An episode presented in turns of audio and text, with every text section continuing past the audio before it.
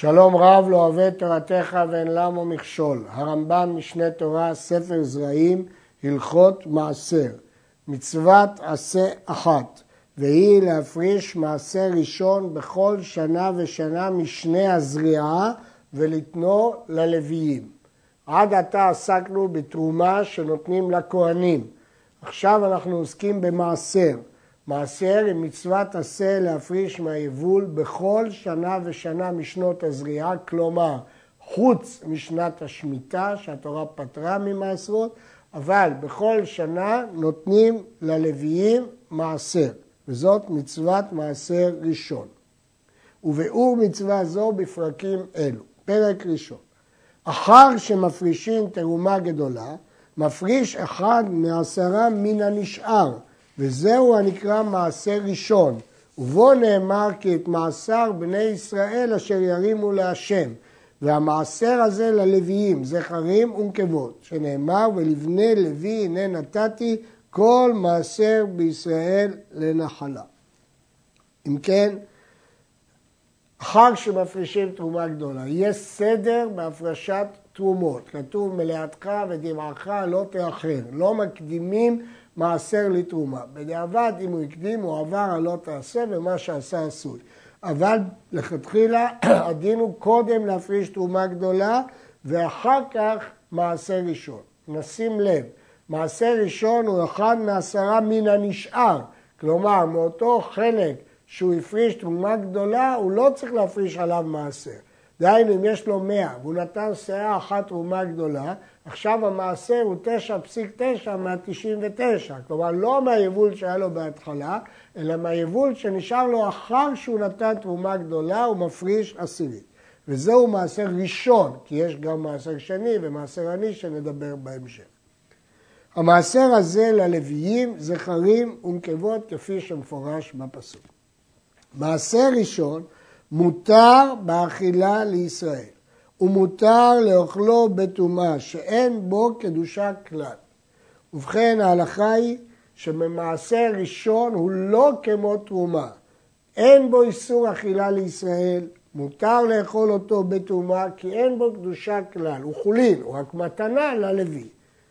אומר הרמב"ם, בכל מקום שנאמר במעשר קודש או פדיעה, כל מקום שתמצא בתורה ביטויים של קודש או של פדיעה במעשר, אינו אלא מעשר שני. תדע שלא מדברים פה על מעשר ראשון, אלא על מעשר שני. היכן נאמר בפרשת בחוקותיי, וכל מעשר הארץ מזרע הארץ מפרי העץ להשם הוא קודש להשם. ואם גאול יגאל איש מעשרו, חמישיתו יוסף עליו, כל זה במעשר שני. כי מעשר ראשון אין בו דין קודש ואין בו דין פדיעה.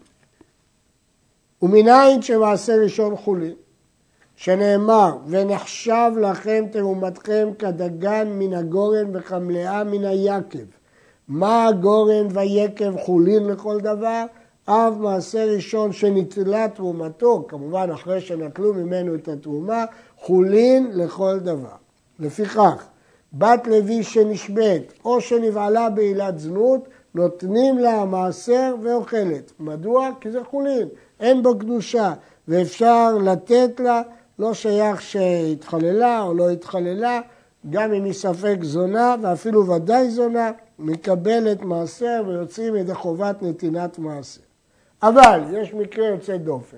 מי ששמעה שמת בעלה, הועיד לעד אחד ונישאת, ואז בדין הורו על להינשא, ואחר כך בא בעלה, כנסו אותה חכמים שתהיה אסורה במעשר. מעיקר הדין ודאי שהיא מותרת במעשר.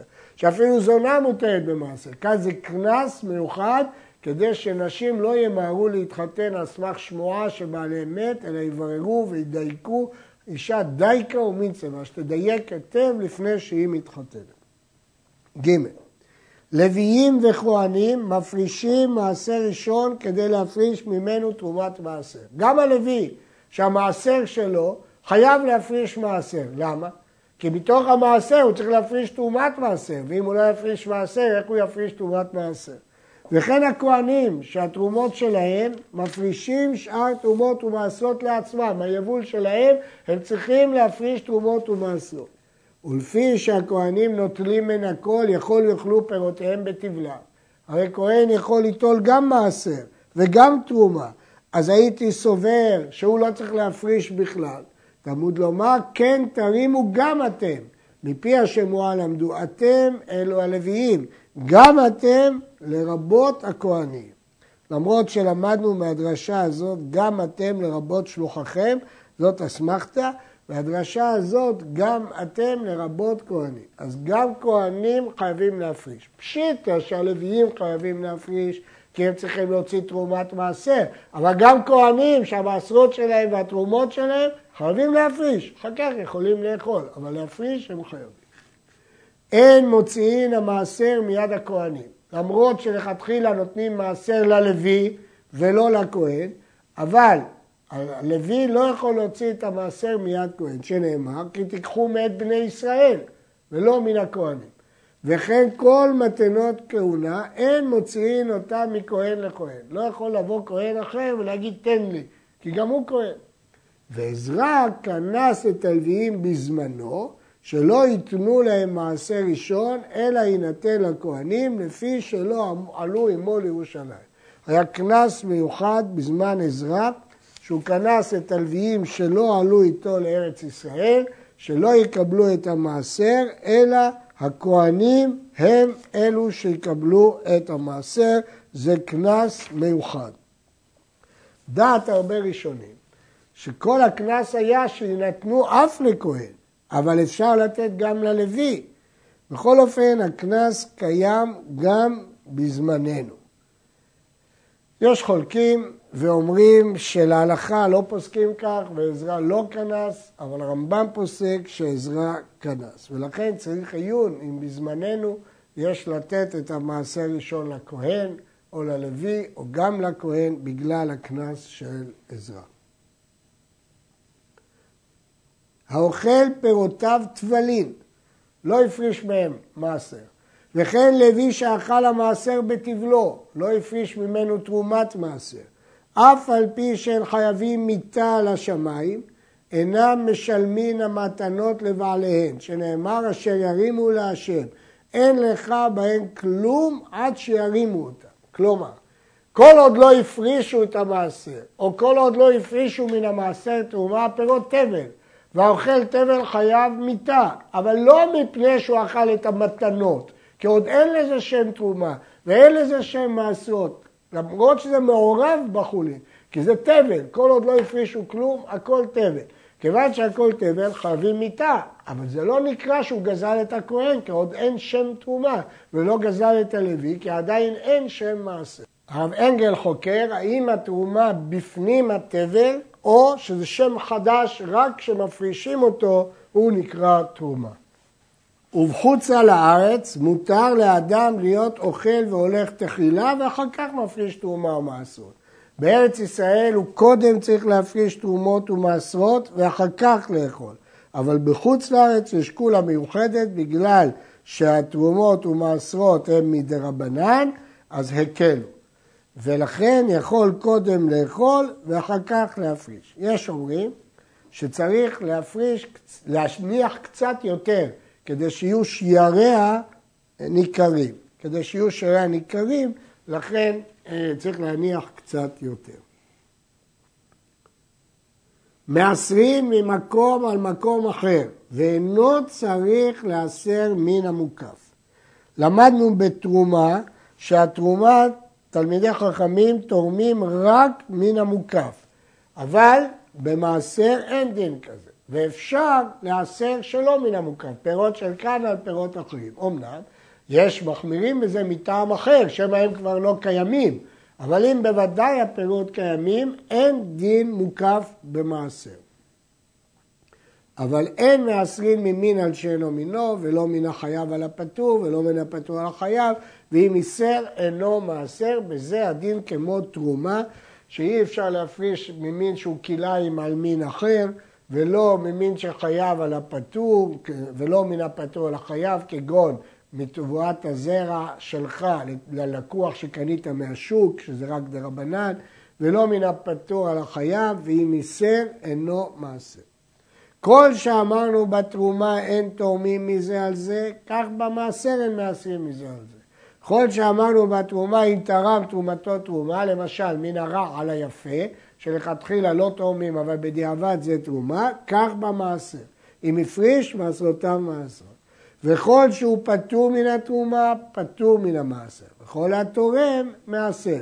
וכל שאמרנו בהם לא יתרומו ואם תרמו תרומתם תרומה, כך אם איסרו מעשרותיהם מעשרות. וכל שאין תרומתו תרומה, כך אין מעשרותיו מעשרות. הדין של מעשרות צמוד לדין של תרומה בכל ההלכות האלה.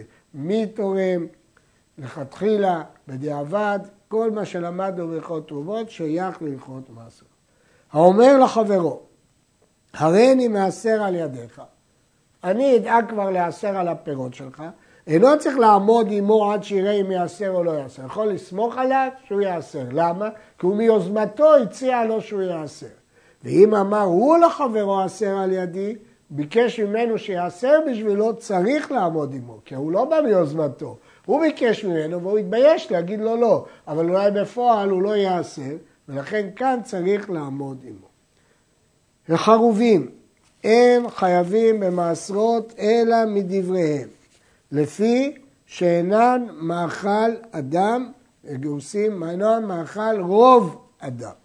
כיוון שרוב בני אדם לא אוכלים חרובים, לכן החיוב שלהם הוא רק מדי רבנן.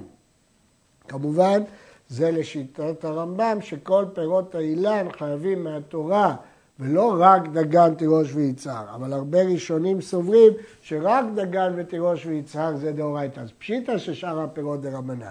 אבל לרמב"ם ששאר הפירות דאורייתא, חוץ מירקות, חרובים זה דרבנן. והשקדים המרים בין בקוטנן, בין בגודלן פטורים מפני שאינן אוכל.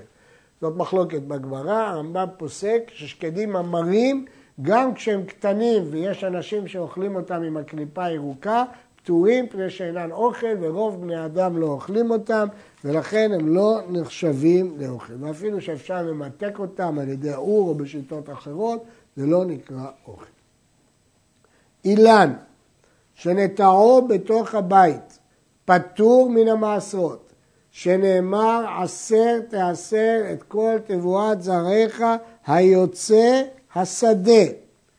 כלומר, אילן שנטוע בתוך בית. מה זה בתוך בית? שמונע את הגידול הטבעי, את הגשם והרוח והטל והשמש, פטור ממעשרות וגם פטור מתרומה, ואותו דיון יש לגבי שביעית, כיוון שהוא בתוך הבית. לא מדובר פה, אם הוא על הגג זה דין אחר, לא בגלל שאין לו אדמה, בגלל שיש לו תקרה ומחיצות.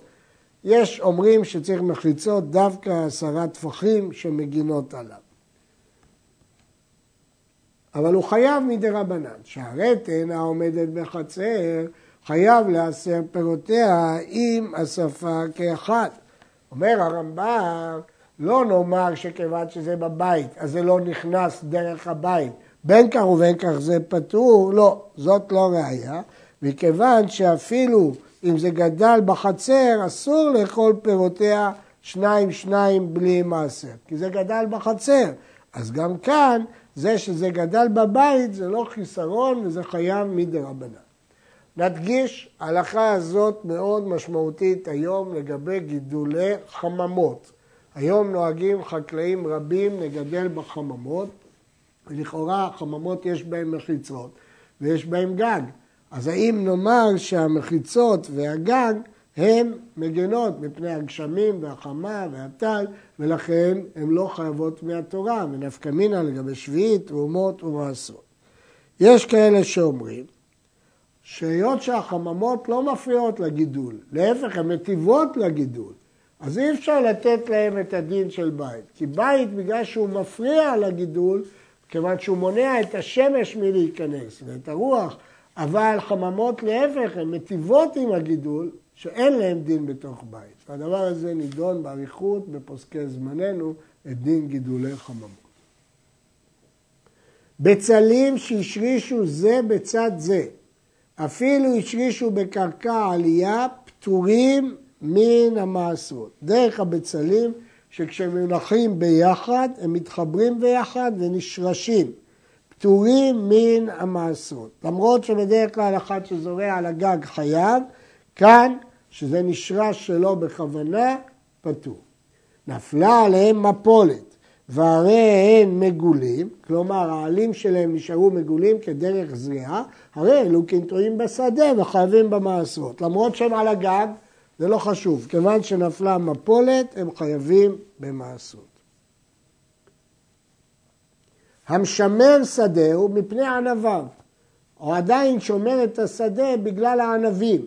ובא אחר ואסף את התאנים הנשארות באותה שדה. כבר עברה עונת התאנים, נשארו כמה תאנים.